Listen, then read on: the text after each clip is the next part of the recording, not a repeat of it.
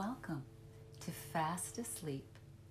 Whether you're here to embark on a beautiful night's sleep or just to listen to an exceptional and very thrilling story, it's nice to have you with us.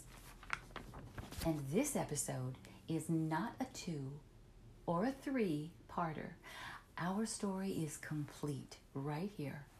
It was first published in uh, nineteen fifty in Collier's magazine, and it was an episode of Alfred Hitchcock Presents in which Hitchcock himself insisted on directing it.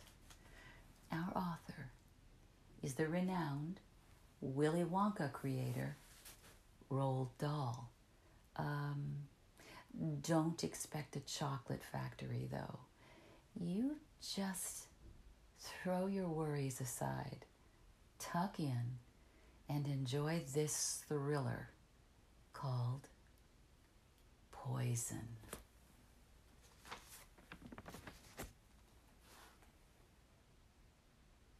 It must have been around midnight when I drove home, and as I approached the gates of the bungalow, I switched off the headlamps of the car so the beam wouldn't swing in through the window of the side bedroom and wake Harry Pope. But I needn't have bothered. Coming up the drive, I noticed his light was still on, so he was awake anyway, well, unless he dropped off while reading. I parked the car and went up the five steps to the balcony, counting each step carefully in the dark so I wouldn't take an extra one which wasn't there when I got to the top. I crossed the balcony, pushed through the screen doors into the house itself, and switched on the light in the hall. I went across to the door of Harry's room, opened it quietly, and looked in. He was lying on the bed, and I could see he was awake. But he didn't move. He didn't even turn his head toward me. But I heard him say, "Timber, Timber, come here." He spoke slowly, whispering each word carefully, separately, and I pushed the door right open and started to go quickly across the room. "Stop. Wait a moment, Timber." I could hardly hear what he was saying. He seemed to be straining enormously to get the words out.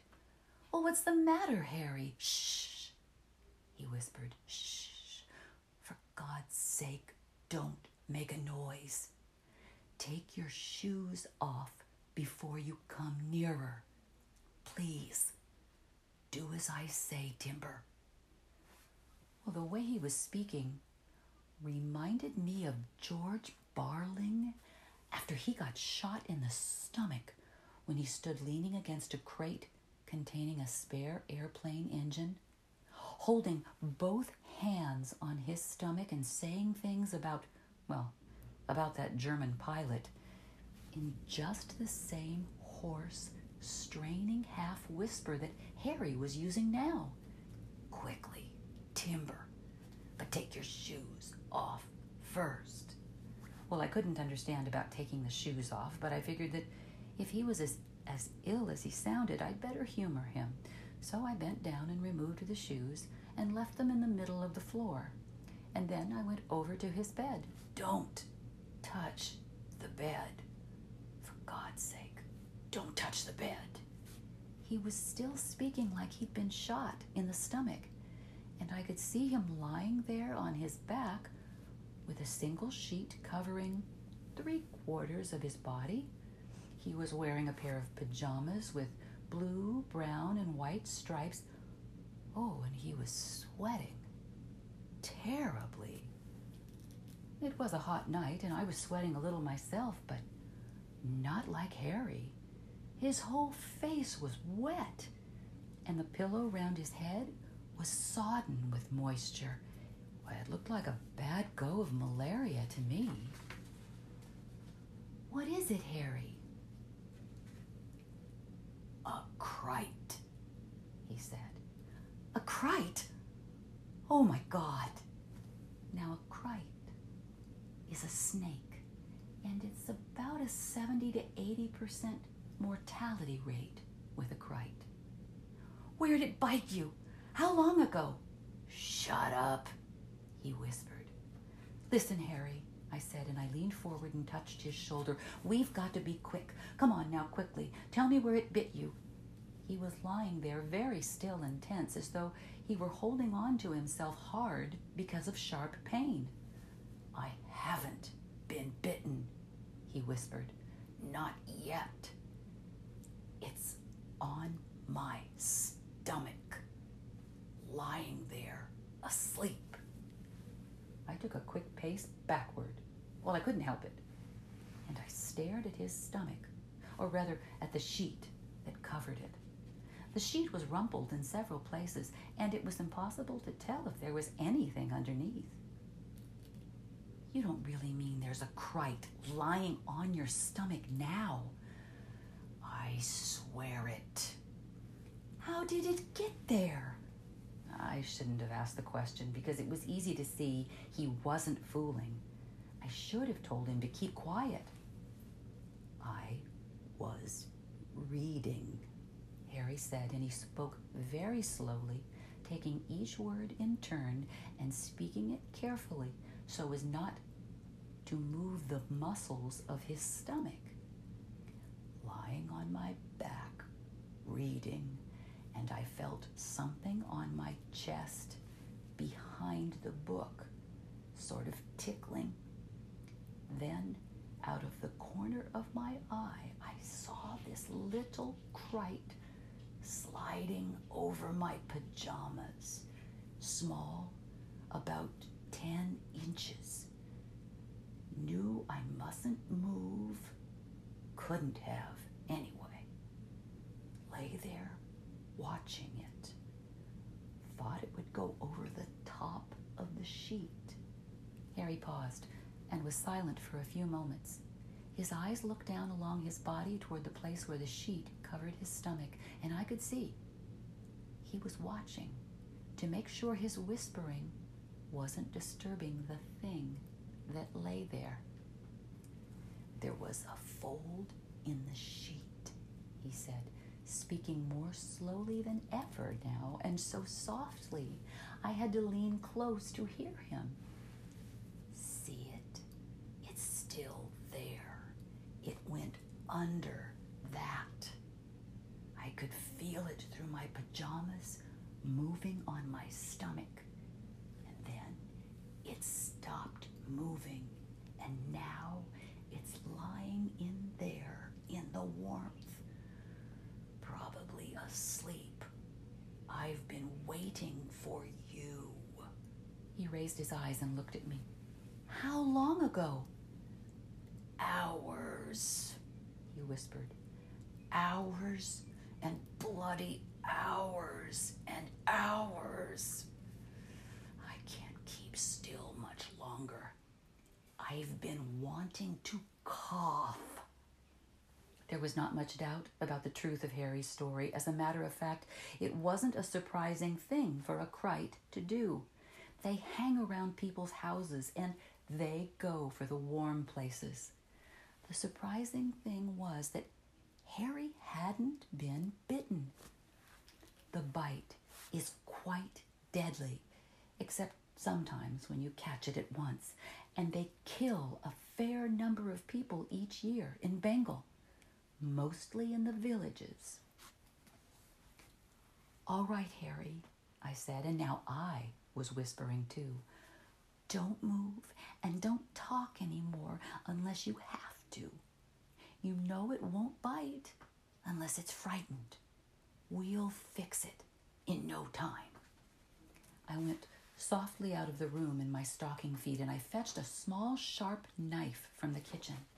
I put it in my trouser pocket, ready to use instantly, in case something went wrong while we were still thinking out a plan.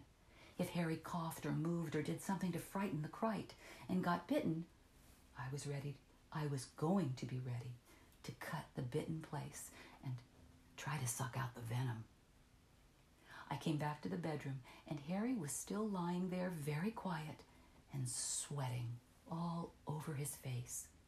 His eyes followed me as I moved across the room to his bed, and I could see he was wondering what I'd been up to. I stood beside him, trying to think of the best thing to do. "Harry," I said, and now when I spoke, I put my mouth almost on his ear so I wouldn't have to raise my voice above the softest whisper. "I think the best thing to do is for me to draw the sheet back very, very gently. Then we could have a look first. I think I could do that without disturbing it." "Don't be a damn fool." There was no expression in his voice. He spoke each word too slowly, too carefully, and too softly for that. The expression was in the eyes and around the corners of his mouth. "Why not?" "The light would frighten him. It's dark under there now." "Then how about whipping the sheet back quick and brushing it off before it has time to strike?" "Why don't you get a doctor?" Harry said. The way he looked at me told me I should have thought of that myself in the first place. "A doctor, of course. That's it. I'll get Ganderbai." I tiptoed out to the hall and looked up Ganderbai's number in the book, lifted the phone, and told the operator to hurry. "Doctor Ganderbai," I said, "this is Timber Woods." "Hello, Mister Woods. You're not in bed yet? Look. Could you come round at once and bring serum for a krait bite?" "Oh, who's been bitten?" The question came so sharply it was like a small explosion in my ear. "No one, not yet. But Harry Pope's in bed and he's got one lying on his stomach, asleep under the sheet, on his stomach." For about three seconds, there was silence on the line. Then, speaking slowly, not like an explosion now, but slowly, precisely, Ganderbai said, "Tell him to keep quite still. He is not to move or to talk. Do you understand?" "Of course." "I'll come at once." He rang off, and I went back to the bedroom. Harry's eyes watched me as I walked across to his bed. "Ganderbai's coming. He said for you to lie still." "What in God's name does he think I'm doing?" "Look, Harry, he said no talking. Absolutely no talking. Either of us." "Why don't you shut up then?" When he said this, one side of his mouth started twitching with a rapid little downward movement that continued for a while after he finished speaking. I took out my handkerchief and very gently I wiped the sweat off his face and neck, and I could feel the slight twitching of the muscle, the one he used for smiling, as my fingers passed over it with the handkerchief. I slipped out to the kitchen, got some ice from the icebox, rolled it up in a napkin, and began to crush it small. That business of the mouth, I didn't like that, or the way he talked either. I carried the ice pack back to the bedroom and laid it across Harry's forehead. "Keep you cool." He screwed up his eyes and drew breath sharply through his teeth. "Take it away," he whispered. "Make me cough." His smiling muscle began to twitch again. The beam of a headlamp shone through the window as Ganderbai's car swung round to the front of the bungalow. I went out to meet him, holding the ice pack with both hands. "How is it?" Ganderbai asked, but he didn't stop to talk. He walked on past me, across the balcony, and through the screen doors into the hall. "Where is he? Which room?" He put his bag down on a chair in the hall and followed me into Harry's room. He was wearing soft-soled bedroom slippers, and he walked across the floor noiselessly, delicately, like a careful cat. Harry watched him out of the sides of his eyes. When Ganderbai reached the bed, he looked down at Harry and smiled, confident and reassuring, nodding his head to tell Harry it was a simple matter and he was not to worry, but just to leave it to Doctor Ganderbai. Then he turned and went back to the hall, and I followed him. First thing is to try to get some serum into him, he said, and he opened his bag and started to make preparations intravenously. But I must do it neatly. Don't want to make him flinch. We went into the kitchen, and he sterilized a needle. He had a hypodermic syringe in one hand and a small bottle in the other, and he struck the needle through the rubber top of the bottle and began drawing a pale yellow liquid up into the syringe by pulling out the plunger. Then he handed the syringe to me. Hold that till I ask for it. He picked up the bag, and together we returned to the room. Harry's eyes were bright now and wide open. Ganderbai bent over Harry and very cautiously, like a man handling sixteenth century lace, he rolled up the pajama sleeve to the elbow without moving the arm. I noticed he stood well away from the bed. He whispered, "I'm going to give you an injection. Serum. Just a prick. Try not to move. Don't tighten your stomach muscles. Let them go limp." Hmm. Harry looked at the syringe. Ganderbai took a piece of red rubber tubing from his bag and slid one end under and up and around Harry's bicep. And then he tied the tubing tight with a knot. He sponged a small area of the bare forearm with alcohol, handed the swab to me, and took the syringe from my hand. He held it up to the light, squinting at the calibrations, squirting out some of the yellow fluid. I stood still beside him, watching. Harry was watching too, and sweating all over his face, so it shone like it was smeared thick with face cream melting on his skin and running down onto the pillow. I could see the blue vein on the inside of Harry's forearm, swollen now because of the tourniquet, and then I saw the needle above the vein, Ganderbai holding the syringe almost flat against his arm, sliding the needle in sideways through the skin into the blue vein, sliding it slowly but so firmly it went in smooth as into cheese. Harry looked at the ceiling and closed his eyes and opened them again, but he didn't move. When it was finished, Ganderbai leaned forward, putting his mouth close to Harry's ear. "Now, you'll be all right, even if you are bitten. But don't move, please. Don't move. I'll be back in a moment." He picked up his bag and went out into the hall, and I followed. "Whew, is he safe now?" I asked. "No." "Well, how safe is he?" The little doctor stood there in the hall, rubbing his lower lip. "Well, it must give him some protection, mustn't it?" I asked. He turned away and walked to the screen doors that led onto the veranda. I thought he was going through them, but he stopped this side of the doors and stood looking out into the night. "Well, isn't the serum very good?" I asked. "Unfortunately, not," he answered without turning round. "It might save him. It might not.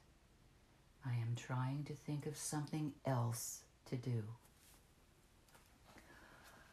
Well, shall we draw the sheet back quick and brush it off before it has time to strike? Never. We are not entitled to take a risk. He spoke sharply, and his voice was pitched a bit higher than usual. Well, we can't very well leave him lying there, I said. He's getting nervous. Please, please, he said, turning round, holding both hands up in the air. Not so fast, please. This is not a matter to rush into bald-headed. He wiped his forehead with his handkerchief and stood there, frowning, nibbling his lip. You see, he said at last, there is a way to do this. You know what we must do? We must administer an anesthetic to the creature where it lies. Oh, it was a splendid idea. It is not safe, he continued, because a snake is cold-blooded and anesthetic does not work so well or so quick with such animals. But it is better than any other thing to do. We could use ether, chloroform. He was speaking slowly and trying to think the thing out while he talked. Well, what shall we use? Chloroform, he said. Ordinary chloroform. That is best. Now, quick. He took my arm and pulled me toward the balcony. Drive to my house. By the time you get there, I will have waked up my boy on the telephone, and he will show you my poisons cupboard. Here is the key of the cupboard. Take a bottle of chloroform. It has an orange label, and the name is printed on it. I stay here in case anything happens. Now be quick, hurry. No, no, you don't need your shoes. I drove fast, and in about fifteen minutes, I was back with the bottle of chloroform. Ganderbai came out of Harry's room and met me in the hall. You got it? He said. Good, good. I've been telling him what we're going to do, but now we must hurry. It is not easy for him in there like all this time. I'm afraid he might move. We went back to the bedroom, and I followed, carrying the bottle carefully with both hands. Harry was lying on the bed in precisely the same position as before, with the sweat pouring down his cheeks. His face was white and wet. He turned his eyes toward me, and I smiled at him and nodded confidently. He continued to look at me. I raised my thumb, giving him the okay signal. He closed his eyes. Ganderbai was squatting down by the bed, and on the floor beside him was the hollow rubber tube that he had previously used as a tourniquet. And he'd got a small paper funnel fitted into one end of that tube. He began to pull a little piece of the paper out. He began to pull a little piece of the sheet out from under the mattress. He was working directly in line with Harry's stomach, about eighteen inches from it, and I watched his fingers as they tugged gently at the edge of the sheet. He worked so slowly, it was almost impossible to discern any movement, either in his fingers or in the sheet that was being pulled. Finally, he succeeded in making an opening under the sheet, and he took the rubber tube and inserted one end of it in the opening so that it would slide under the sheet along the mattress toward Harry's body. I do not know how long it took him to slide that tube in a few inches, just a few. It may have been twenty minutes. It may have been forty. I never once saw that tube move. I knew it was going in because the visible part of it grew gradually shorter, but I doubted that the krait could have felt even the faintest vibration. Ganderbai himself was sweating now, large pearls of sweat standing out all over his forehead and along his upper lip. But his hands were steady, and I noticed that his eyes were watching, not the tube in his hands, but the area of crumpled sheet above Harry's stomach. Without looking up, he held out a hand to me for the chloroform. I twisted out the ground glass stopper and put the bottle right into his hand, not letting go till I was sure he had a good hold on it. Then he gently jerked his head for me to come closer, and he whispered, "Tell him I'm going to soak the mattress and that it will be very cold under his body. He must be ready for that, and he must not move. Tell him now." I bent over Harry and passed on the message. "Oh, why doesn't he get on with it?" Harry said. "He's going to now, Harry, but it'll feel very cold, so be ready for it." "Oh, God Almighty, get on, get on." For the first time, he raised his voice, and Ganderbai glanced up sharply, watched him for a few seconds, then went back to his business. Ganderbai poured a few drops of chloroform into the paper funnel and waited while it ran down the tube. Then he poured some more. Then he waited again.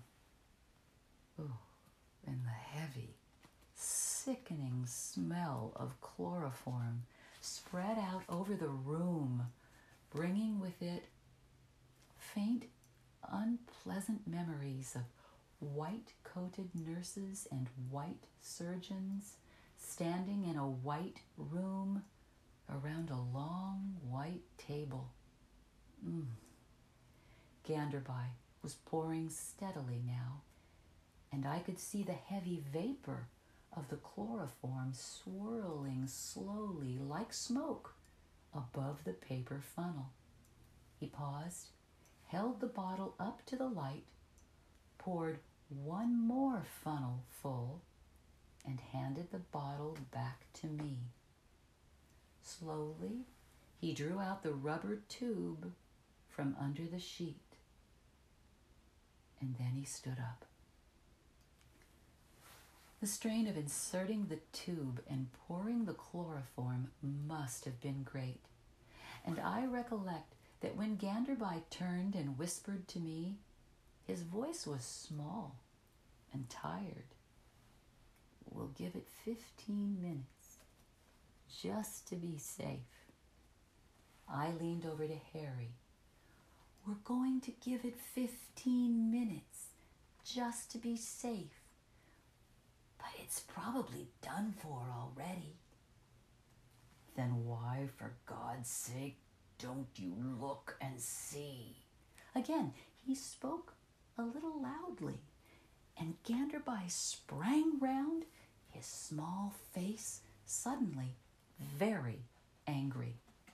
He had almost pure black eyes, and he stared at Harry, and Harry's smiling muscle started to twitch. I took my handkerchief and wiped his wet face, trying to stroke his forehead a little for comfort as I did so. Then we stood and waited beside the bed, Ganderbai watching Harry's face all the time in a curious, intense manner. The doctor was concentrating all his willpower on keeping Harry quiet. He never once took his eyes from the patient, and although he made no sound, he seemed somehow to be shouting at him all the time, saying, "Now listen, now listen, you've got to listen. You're not going to go spoiling this now. Do you hear me?" And Harry lay there, twitching his mouth, sweating, closing his eyes, opening them, looking at me, at the sheet, at the ceiling, at me again, but never. He never looked at Ganderbai. Yet somehow, Ganderbai was holding him. The smell of chloroform was oppressive, and it made me feel sick, but I couldn't leave the room now. I had the feeling someone was blowing up a huge balloon, and I could see it was going to burst, and I couldn't look away. At length, Ganderbai turned and nodded, and I knew he was ready to proceed. "You go over to the other side of the bed," he said. "We will each take one side of the sheet and draw it back together, but very slowly, please, and very quietly." "Keep still now, Harry," I said, and I went around to the other side of the bed and took hold of the sheet.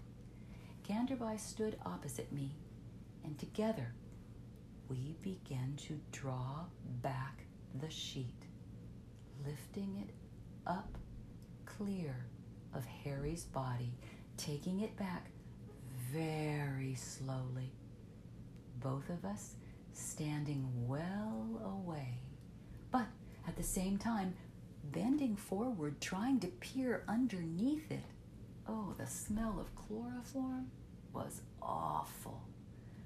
I remember trying to hold my breath, and when I couldn't do that any longer, I tried to breathe shallow so the stuff wouldn't get into my lungs. The whole of Harry's chest was visible now, or rather the striped pajama top which covered it, and then I saw the white cord of his pajama trousers neatly tied in a bow. A little farther, I saw a button, a mother-of-pearl button, and that was something I never had on my pajamas, a fly button, let alone a mother-of-pearl one. "This Harry," I thought, "he is very refined." It is odd how one sometimes has frivolous thoughts at exciting moments. And I distinctly remember thinking about Harry being very refined when I saw that button. Well, apart from the button, there was nothing, nothing on his stomach. We pulled the sheet back faster then, and when we had uncovered his legs and feet, we let the sheet drop over the end of the bed onto the floor. "Don't move," Ganderbai said. "Don't move, Mister Pope." And he began to peer around along the side of Harry's body and under his legs. "We must be careful," he said. "It may be anywhere. It could be up the leg of his pajamas." When Ganderbai said this, ooh, Harry quickly raised his head from the pillow, looked down at his legs. It was the first time he had moved. Then suddenly he jumped up, stood on the bed, and shook his legs, one after the other, violently in the air. At that moment, we both thought he had been bitten, and Ganderbai was already reaching down into his bag for a scalpel and a tourniquet when Harry ceased his caperings and stood still, and looked at the mattress he was standing on and shouted, "It's not there!" Ganderbai straightened up, and for a moment he too looked at the mattress. Then he looked up at Harry. Harry was all right. He hadn't been bitten, and now he wasn't going to get bitten, and he wasn't going to be killed, and everything was fine. But that didn't seem to make anyone feel any better. "Mister Pope, are you quite sure you saw it in the first place?" Now there was a note of sarcasm in Ganderbai's voice that he would never have employed in ordinary circumstances. "You don't think you might possibly have been dreaming, do you, Mister Pope?" The way Ganderbai was looking at Harry, I realized that the sarcasm was not seriously intended. He was only easing up a bit after the strain. Harry stood on his bed in his striped pajamas, glaring at Ganderbai, and the color began to spread out over his cheeks. "Are you telling me I'm a liar?" he shouted. Ganderbai remained absolutely still, watching Harry. Harry took a pace forward on the bed, and there was a shining look in his eyes. "Why, you dirty little sewer rat!" "Oh, shut up, Harry!" I said. "You dirty Harry!" I called. "You shut up, Harry!"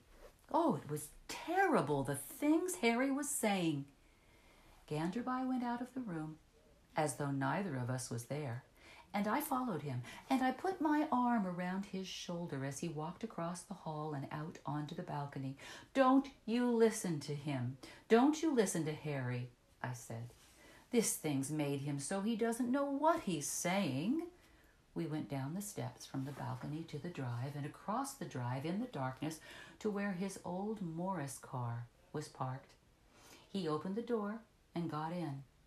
"You did a wonderful job," I said. "Thank you so very much for coming." Mm-hmm.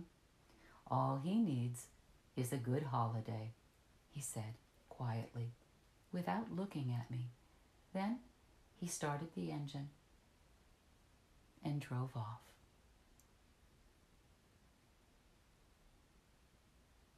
Thanks for listening.